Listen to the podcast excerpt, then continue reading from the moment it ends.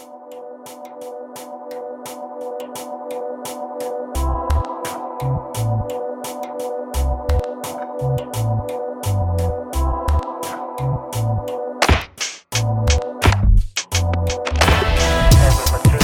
Pistons fans, welcome to our second edition of Palace of Pistons podcast here on iTunes. My name is your host, Brendan Johnson. I'm joined today by the man, the myth, the legend, Aaron Johnson. You all know him. And for the second time here on iTunes, Ryan Paye joins the crew.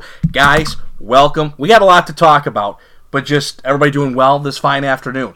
Yeah, no, we're doing good. And uh, Brendan stepping in here for Mike Angliano having some technical difficulties and stepping in to host. This is your first time on the podcast, so welcome, welcome to the show. You know, first time hosting the podcast. A long time ago, Aaron and I used to talk Pistons, and you know maybe gave some points that nowadays are coming into fruition. But we'll leave that in the past. I'm excited to be hosting here, guys. Should be an absolutely fantastic show. And you know what? I'm going to do the best I can to fill in the shoes of Mike. Let's get right into it, though. Ryan, I'm going to turn this your way. Okay. Let's do it, Brendan. Let's do it. Kawhi Leonard gets traded to the Toronto Raptors from San Antonio. A huge shakeup in the Eastern Conference because the past, or looking at last year, right? The Eastern Conference was Cleveland, Toronto, Boston, Philadelphia. LeBron leaves to go to LA. So now you're thinking Cleveland might be out of the mix in terms of the top contenders. Now there's Toronto, Boston, Philly.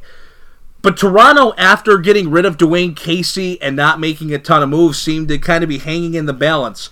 And all of a sudden, they make a move for Kawhi Leonard. Just talk about how this impacts our friends to the north. Oh, Brendan, what a change to the landscape in the Eastern Conference. I was ready to write off Toronto so fast. Once Dwane Casey was gone, this whole offseason just kind of seemed meh for Toronto. Uh, and then all of a sudden, boom, here comes Kawhi Leonard and Danny Green complete change. I thought this was just a Boston, Philly, Eastern Conference. They'll duke it out next year to see who goes to the finals. Uh uh-uh, uh, not anymore. Here comes Toronto. Kawhi Leonard and Kyle Lowry, they needed that change. Toronto was so stagnant, and a great regular season team died in the po- uh, uh, postseason. Kawhi Leonard changes all of that for them. Yeah, I think, well, Toronto was able to get over the first big hump with Kawhi Leonard reporting to the team and that happened a few days ago. So now he is in Toronto. He met with Masai Ujiri, the general manager there. So they they got him to go to Toronto, which I think is the biggest was the biggest hump in the road to get Kawhi in a Raptors jersey. I think they got through that first big hump. And assuming that they're able to get through the rest of like actually getting him to play, this move completely alters the Eastern Conference. I think this went from Boston being the clear cut best best team in the East, with maybe Philly being able to Philly being able to challenge them a little bit, but still not there yet. Especially with some of the offseason moves that have happened to them, with losing Ersan Ilyasova, losing Marco Belinelli, Nemanja Bjelica, signing there and then not signing there, and like just ending up with the Kings, like just a really weird move. But they were supposed to get him, and he decided not to sign there, so they had cap space put into him and he was going to play a pretty big role there as a, a, combo forward that can defend and really stretch the floor. They lose him, so they're pretty thin at that power forward spot. And you remember last year that they were a pretty average ball club before Ersan Ilyasova and Marco Belinelli joined the team. As crazy as that sounds, they were about 500 before they joined the team, and then once they did, everything just kind of put itself together there. But they're still not there yet. They're not going to be as good as Boston, and now they're not as good as Toronto. Kawhi, Kawhi Leonard, when healthy, is a top three to five player in the NBA. He's an MVP candidate, and he's the best defensive player in the league. I don't think that's really much of a question. He completely changes the the way the Toronto Raptors will play. He becomes the primary option on a team that last year was led by DeMar DeRozan, a very iso- isolation heavy style of player that took a lot of mid range jump shots, could not stretch the floor because he wasn't an efficient enough three point shooter, and defensively was a train wreck. That was his biggest biggest question mark. Uh, his biggest deficiency was he was not a good enough defender, and he still wasn't shooting the three ball enough. Kawhi Leonard is a great three point shooter, and again, the best defensive player in the league. That completely changes the Toronto Raptors' outlook. So, the question becomes you kind of touched on it, Aaron. You said that Boston and Philly are still above Toronto. Where does no this... no no no no not no. Philly. Toronto's Toronto is above Philly. Okay. Boston it goes Boston, Toronto, Philly. That's in your opinion? Yeah. Now, how do you see that, Ryan? I agree with him. I think uh, I think Toronto's a lot closer to Boston than maybe Aaron thinks with this, but I do agree it's Boston, Toronto, and a distant third to me also is Philly. So now, how does this affect the Pistons? Because the Pistons, A, we're looking at going all in. You have Blake Griffin coming back. You hope to get a healthy Reggie Jackson. We'll talk about some stuff with you get a Andre Drummond. Well, exactly, right? But the Pistons are all in. Tom Gores has made that very clear. He hired Dwane Casey, a win now coach hire. To see Toronto add a Kawhi Leonard, does that take the Pistons out of any consideration of being able to contend in the East? I don't think that Detroit was ever really in contention for making the Eastern Conference Finals or anything like that. Um, but this Detroit team is really in that tier right after. So you have your top three teams, the teams we mentioned Toronto, Boston, and Philly. And then there's your Milwaukee's, your Indiana's, your Detroit's, and then you have a, team like Washington. We don't really know what they're going to be. Um, John Wall's healthy this year. That should help them be better than what they were last year. But you had a couple different kind of um, egos in Dwight Howard and Austin Rivers, and then you have Miami, who I think every year is bound to miss the playoffs, but they somehow get in because Erik Spoelstra is just an amazing coach. Uh, you have Charlotte that's going to be trying to get into the playoffs, but I think Detroit's in that tier, and maybe you could slide Washington up into that tier with Detroit. Of they're a playoff team, but they're not as good as the best teams in the Eastern Conference. So, unless Detroit is is is firing on all cylinders, they're not as good as any of those top three teams in the East. And Detroit, in that respect, is going to be battling for you know the four seed. They're going to be battling for home court advantage, but The four seeds all dependent on if Detroit even stays healthy. This is a roster where your main players have injury concerns. oh yeah, no, I know. But if Detroit hits their peak That this season, we are ho- that's we're hoping for that. Yeah. that's if they hit like their peak, you're putting them in that seed. second tier. I don't honestly. I don't think we can put them in that second tier. I think when you look at the additions Detroit made staff wise, Dwane Casey, a coach of the year, led Toronto to the top seed in the Eastern Conference. It's nothing against Dwane Casey. Dwane Casey's a fantastic coach. I think injury concerns are going to be a problem. I think Reggie Jackson. I've never been a Reggie Jackson fan. I know they were a better team last year with him, but you know this, Aaron. I've never been a Reggie fan, and he at the end of games becomes too selfish. Well, In general, as a player, he's too selfish. Well- he doesn't facilitate as much as he needs to. the way I see it, I look at the team's record when Reggie Jackson plays. They're a they're a fifty win they're a fifty plus win ball club when Reggie Jackson plays. And when they had Blake Griffin and Andre Drummond alongside him, that team is even better. You're willing to go 50 plus wins with Reggie Jackson. This team. Statistically, that's what they've always been when Reggie's been playing. Last year they were they were one of the best teams in the Eastern Conference before Reggie went down, record wise. Now overall, are they one of the best teams in the Eastern Conference, top three, top four seed? Probably not. But I think Detroit has a good enough team and a good enough coaching staff to where they can compete for that four spot. Well, I got to make one point before we get into our last little segment here revolving this uh, Kawhi trade. There's one thing that's a common factor for the Pistons being in the playoffs. It's not Reggie Jackson. It's not Andre Drummond. It's not uh, any of your new guys from Summer League. It's not Blake Griffin. Don't forget, it's not Blake Griffin. It's Steve Blake who had the Pistons in the playoffs. And those of you that have followed the Palace of Pistons podcast, you know about Aaron's former rants about Steve Blake. If you haven't heard those, that is something I encourage you to dig up in the archives because Aaron, his blood's boiling. I'm telling you, you I see think- his face. I think his he got face is red. Aaron is so red right now. I oh think- my goodness. He's just sitting here laughing. He's going, Brendan, why are you hosting it? You're never going to get to guest host again because you just brought up Steve Blake on the Palace of Pistons podcast. I think he I think he got played off the floor in like Australia. Wherever he went after the NBA, it was either Australia or China. I think he was out of that league in like months. Like I don't I haven't heard about him since. After they said Steve Blake was going to this country to play basketball, I was just like, thank God he's out of the NBA. I never want to see him again. And I haven't heard about him since. He probably got played off the floor, dribbling the ball off his goddamn foot. Well, I would say it's more likely that Steve Blake left everything he had on the floor in the playoffs versus Stop. the Cavaliers. Stop. He left the ball on the floor. He left the ball out of bounds. okay, we're going to move on. But I'm telling you, Steve Blake Pistons, they made the playoffs last time since what, 08? Just putting that out there. Anyways, moving on, talking about loyalty in the NBA. Does this Kawhi Leonard trade affirm that there is no loyalty? Because, you know, you used to see guys, and this is a while back, play for one team their whole career. But you look at this offseason, right? Tony Parker going to Charlotte, and you have Kawhi get traded and um, you know leave a team that he was set to take over as his and had been his, but officially with that era of Parker, Tim Duncan fully coming to a close, really would have been Kawhi's era in San Antonio. But he wanted out, and unless if Toronto pulls off a miracle, he's going to want out of Toronto. He might be gone as soon as the deadline. Do NBA players have no loyalty to the teams they're drafted by and the teams they get signed by anymore with just hopes of a greater destination? I think that there's no loyal, no loyalty on either side because look at it from DeMar DeRozan's perspective.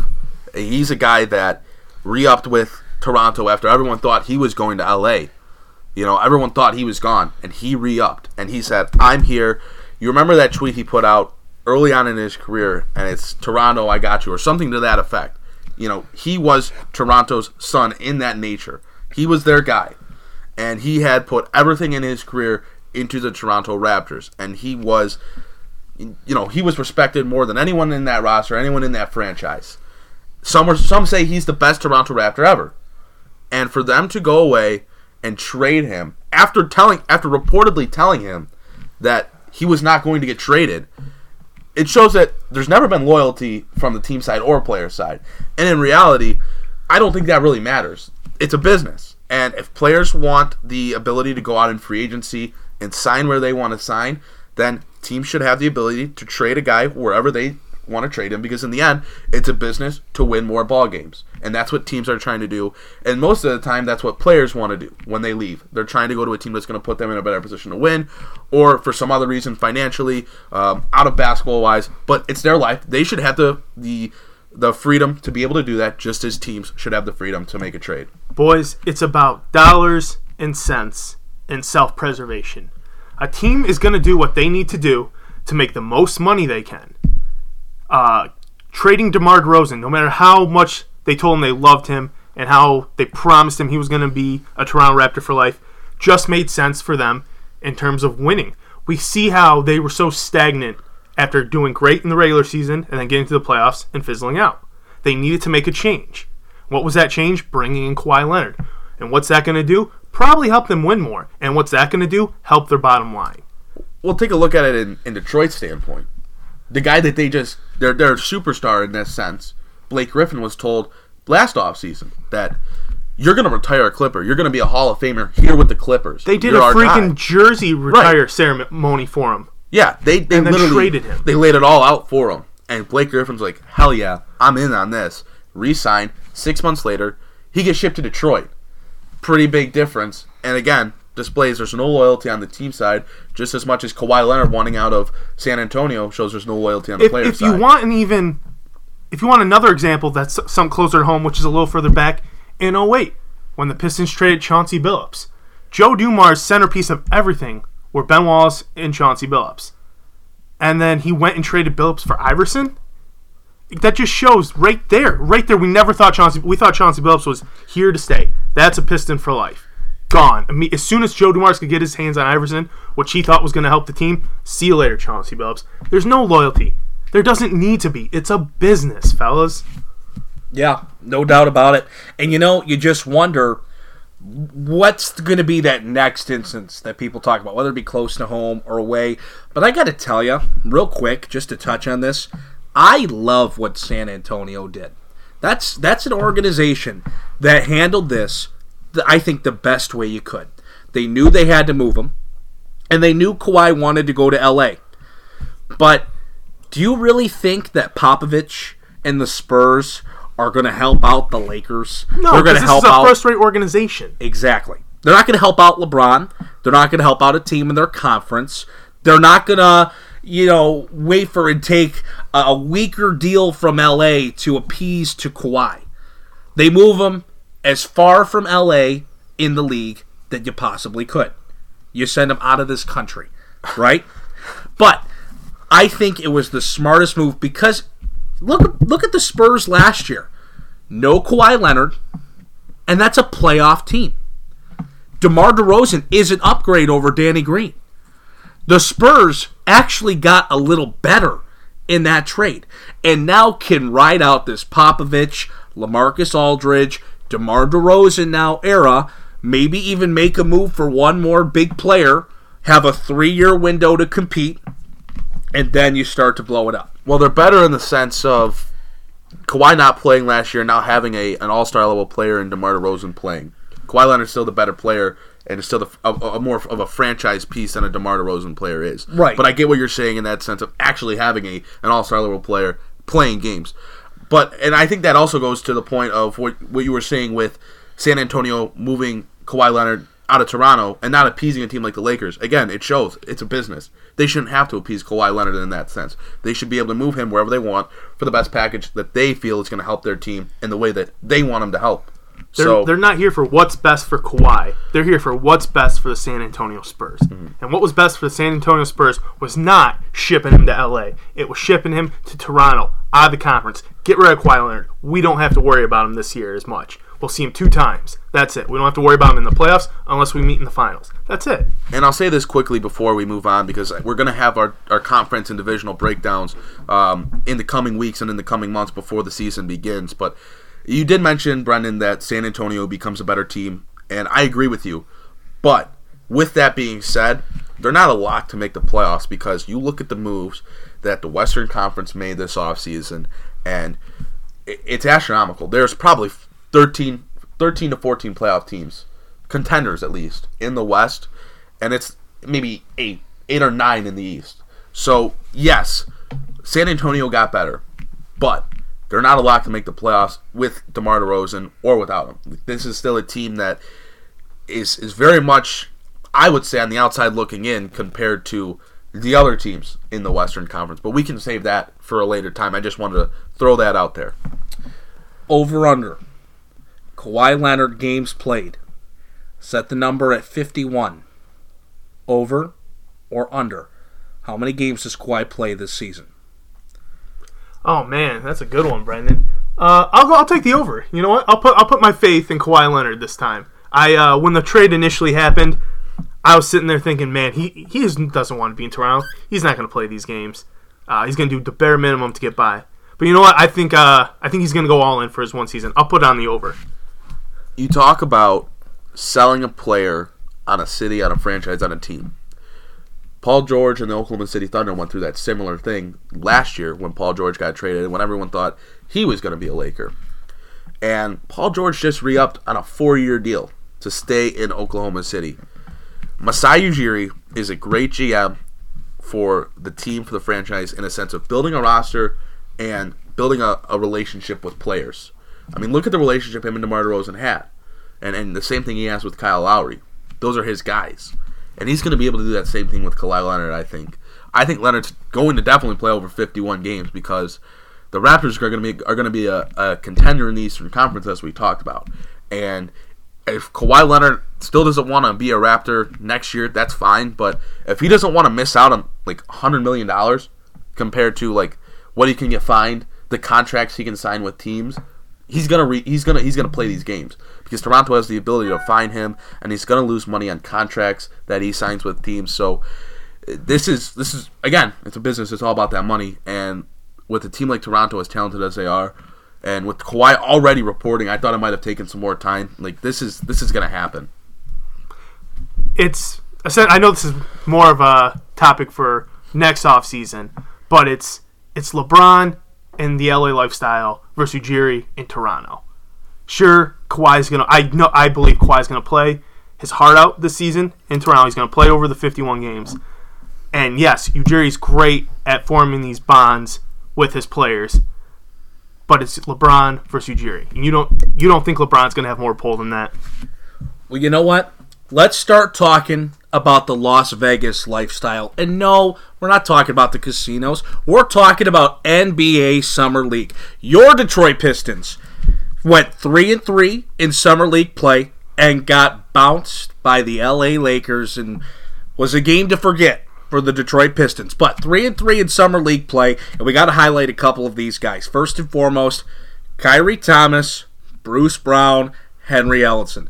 Those are the guys to talk about. Obviously, Thomas and Brown, the Pistons draft picks from the draft just a few weeks ago. Aaron, what's the analysis? What was your opinion on the performance that those two gave on the floor? Seemed like they were a couple of the anchors of this three and three summer league team. Well, I think I want to hit on Henry Ellenson last for listening purposes, but let's go and talk about Khyri Thomas, who had the most efficient summer league out of these three guys, averaged almost 10 points per game on 45% shooting from the three point line, 40% shooting from the field. The guy showed exactly the type of skill set Detroit's going to want to see him play with, and it's he's a defensive hound. There was a clip that I posted on Twitter of him and Bruce Brown uh, playing some defense. They came away with a steal and scored in transition. And it was just like that's exactly what you want out of both of these guys. But Kyrie Thomas, a former defensive player of the year uh, in college, he showed that. He showed his defensive intangibles. He showed his defensive intensity in summer league. He showed on offense that he was the super efficient shooter that he was in college. And those are great things that Detroit needs to see out of Thomas. I, I want to save the uh, Bruce Brown talk here, but Detroit, you wanted to see Detroit hit a home run with one of these picks. And I think going into Summer League, it was Khyri Thomas can be that home run pick. You look at what he did in college, you look at just the skills that he showed, and it was like, you give this guy some NBA development time, and like this guy could be legit. But Bruce Brown really looks like the home run pick. And uh, Ryan, I'll let you talk about him for a minute because I know you saw more, way more of him than you did of Khyri Thomas, who was limited in gameplay. But uh, Bruce Brown just uh, was really impressed with the way he played. Oh, absolutely. The, from what I like I said last week, I didn't see a ton of summer league this year. Uh, not nearly as much as I wanted to, but I definitely caught my definitely what caught my eye was Bruce Brown. He uh, averaged 11.8 a game, seven rebounds, three assists. Uh, the shooting was at 28.8 percent. Uh, could have been better, but that looks like a guy that if if and when the injury bug occurs to the Detroit Pistons this year, as it does to every team, he's a guy who might be able to slide in and give you some minutes to fill in. I loved his intensity. Uh, his defensive, he was a prowl on the defensive end. Um, of course, he needs to improve that shooting, but that's a guy that could really fill in uh, if they need to when the injury bug occurs. And I think one thing that stands out about him is the positional versatility he Oh, absolutely. He can play to one through four. One to four. He played that in summer league. We saw him play point guard with him on offense, leading the offense, and we saw on defense he was getting matched up against uh, Keita Bates Diop, who played for the Timberwolves. He's a Timberwolves draftee. He's going to play some power forward there. Um, he's guarded one to four in summer league, and that's huge because. What is the NBA nowadays? It's positional Positionless versatility. play. It's positionless play. It's being able to play three to three three positions and Bruce Brown can play three. And I mean, I don't want to see him playing a lot of minutes of power forward. I would never condone that for No, no, six five. no, but no. worst case scenario, I mean, he has the defensive mindset, the defensive tools to where he can compete on that side of the ball, and offensively, he could have he could be a, a a nightmare for Forrest with his speed, his ability to get to the basket, and if he develops that shooting, which the percentages aren't good, but early on in summer league he was shooting the ball well, and I think that fatigue of having to play day after day and practice in between kind of got to him in that sense. But Bruce Brown really highlighted summer league for Detroit. You know, Bruce Brown could maybe be your power forward in the, the Detroit Pistons death lineup. You know, like the Lakers talks about with LeBron at center, Bruce Brown, your six five power forward. But you know what? We got to talk about your favorite point forward. Oh, let do, let's do it. Good times. Ryan, who's your favorite point forward in the I NBA? love Henry Ellenson. Oh, I love? Henry Ellenson. Henry Ellenson. I'm going to give you some quick stats from Summer League, right? This guy on 16.2 attempts per game, 29.9% from the field, 15 points, 7 boards, and his three point percentage, 16.7 on 7 attempts per game. Gentlemen, that 15 and 7 lies to you because he was kind of split. He had a couple of games where he got over 20 and he looked like he could play a little ball, and a couple of games where he was better off not on the floor, just to be factual about it. But Henry Ellenson moving into a little bit of a point forward role you see in Summer League, something that's new to him, and mixed results, something that started real slow but actually did pick up in the final few games of Summer League. Look, I'm not going to get as riled up as I did last week on the podcast. No, bring the fire, Aaron. bring we- the fire. When we talked about Henry Ellenson, um, because in reality, the way he finished summer league was much better than the way he started it. Henry Ellenson's the guy that has the million dollar move, but the ten cent finish every time he makes a play. You saw that in every summer league game. He would make that nice dribble move. He'd get that crossover. He'd create that space that he is not very good at creating, and then the shot short or the shot rims off the backboard. He doesn't finish what he starts. Look at those shooting percentages 16.7% from the three point line, 30% from the field. Oh, don't twenty nine point nine. Round, Fair. don't round up for him. Six over 16 attempts per game, and he shot that bad from the field. Detroit has put so much stock into Henry Ellenson that everyone better be saying their prayers before bedtime, hoping that something clicks with him. Because right now, if I, I'm never gonna expect Jon Leuer to do anything in a Pistons uniform again after what happened last season. Right now, Henry Ellenson is your Blake Griffin injury insurance. And what we saw from Summer League was just an atrocity. I don't know what's gonna. I don't know what, what how this happens. I don't know how Detroit got into this scenario where Henry Ellenson could be looking at big time minutes next year. But what he did in summer league. Oh, okay. Let's hit on this stat too. He had 3.5 assists per game in summer league. It's like, hey, that's pretty good for that guy playing that point forward role. Average 3.8 turnovers per game. Okay, so that's point forward thing in summer league against talent that's nowhere near what he's going to play in the NBA, and it still didn't work. This is really scary. I have an answer to your prayers. Maybe. But I've got something that can make you feel better here at the end of the podcast. Reports have come out that Andre Drummond and Henry Ellenson have been doing special training and work with Kevin Garnett. And you have to hope that a Hall of Famer, NBA champion, and Kevin Garnett can help both of these guys develop their game.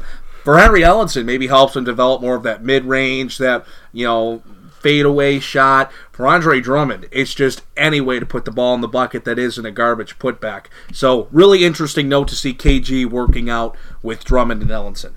Well, first things first, Aaron, you just called Henry Ellenson the insurance policy for Blake Griffin getting injured, and my heart sank all the way to the floor. If and when Blake Griffin gets hurt, the team's done. It's over. Because you're you're throwing Henry Ellenson into the lineup now, starter minutes pretty much. You, Get out of town. God, it's sad that I already have to think about this, but That's you have like to having hope. a beautiful car and the absolute worst insurance policy ever. Ever. Well, I mean, it, like I said, it's sad that I have to think about this, but if Blake Griffin goes down, you just got to pray that Reggie Jackson's up. Like you could never have, like the Pistons could never play a game without Reggie Jackson and Blake Griffin and expect to win. One of those guys has to play for them to even have a possibility of winning, because that means you're gonna have Ish Smith and Jose Calderon playing point guard minutes, and Henry Ellenson and like I guess Jon Leuer because like I, there's no other power forward on the roster unless Bruce Brown. Did you, did you hear us? You can play a power forward. Uh, like those are the options Detroit has. So they need to stay. They need two of their top three guys to stay healthy throughout the season for them to have a chance at doing anything. And this is where KG working with Drummond is crucial. For Ellenson, I'm sorry, fellas, I'm over Ellenson. Sure, having KG work with Ellenson would be great. You know, develop that mid range, develop that Finishing ability. finishing ability. Like, he's got the moves, but now maybe KG can like help him just figure out how to like finish those kind of plays. Like that's like the the best thing that could ever happen to him. Absolutely. But I don't know if that's going to happen. I- don't I think don't- I don't think there's a, a high chance. I don't think the ceiling's too high either. It's about Drummond. It's about KG instilling that professional intensity into Drummond's mind. One thing Drummond's always been knocked on, and it was better last year, but was still a problem, is he's a bit mentally weak. I need KG more than just finish. Of course, I need him to help show him how to finish at the bucket, finish your moves, do all that stuff, put the right touch on the ball. But I need to inst- KG to instill in Kevin or Kevin Durant. Jesus, where is my Ooh. mind going? Andre Drummond. how to be a pro. Is that water in that cup, Ryan? I know. What did you put in that glass? I'm telling you, it was clear. I'm telling you, it's Good water. lord, It's water. Kevin Durant from the clouds. Where'd that come from? Anyway, I need KG to instill that intense professional mindset into Drummond to knock it down if he misses a couple shots in a row. To make sure he's playing defense every time down the floor. That's what I'm looking for out of KG working with Drummond. Well, you know what they say. Anything is possible. In the words of Kevin Garnett. Go on. Wow. Wow. Just Thank you, Brendan. You're welcome. Well, guys, phenomenal podcast today. These two are the professionals. I love being able to just sit in the middle and feed them topics. But before we wrap things up, couple of keynotes, right? First of all, subscribe to us on Pi- uh, on iTunes. Subscribe to the podcast, Palace of Pistons. You can check out our website, palaceofpistons.com. Follow us on Twitter at Palace of Pistons. You can follow Aaron at A Johnson NBA. You can follow Ryan at Pay. That's P A Y E underscore Ryan. You can follow myself, Brendan J97.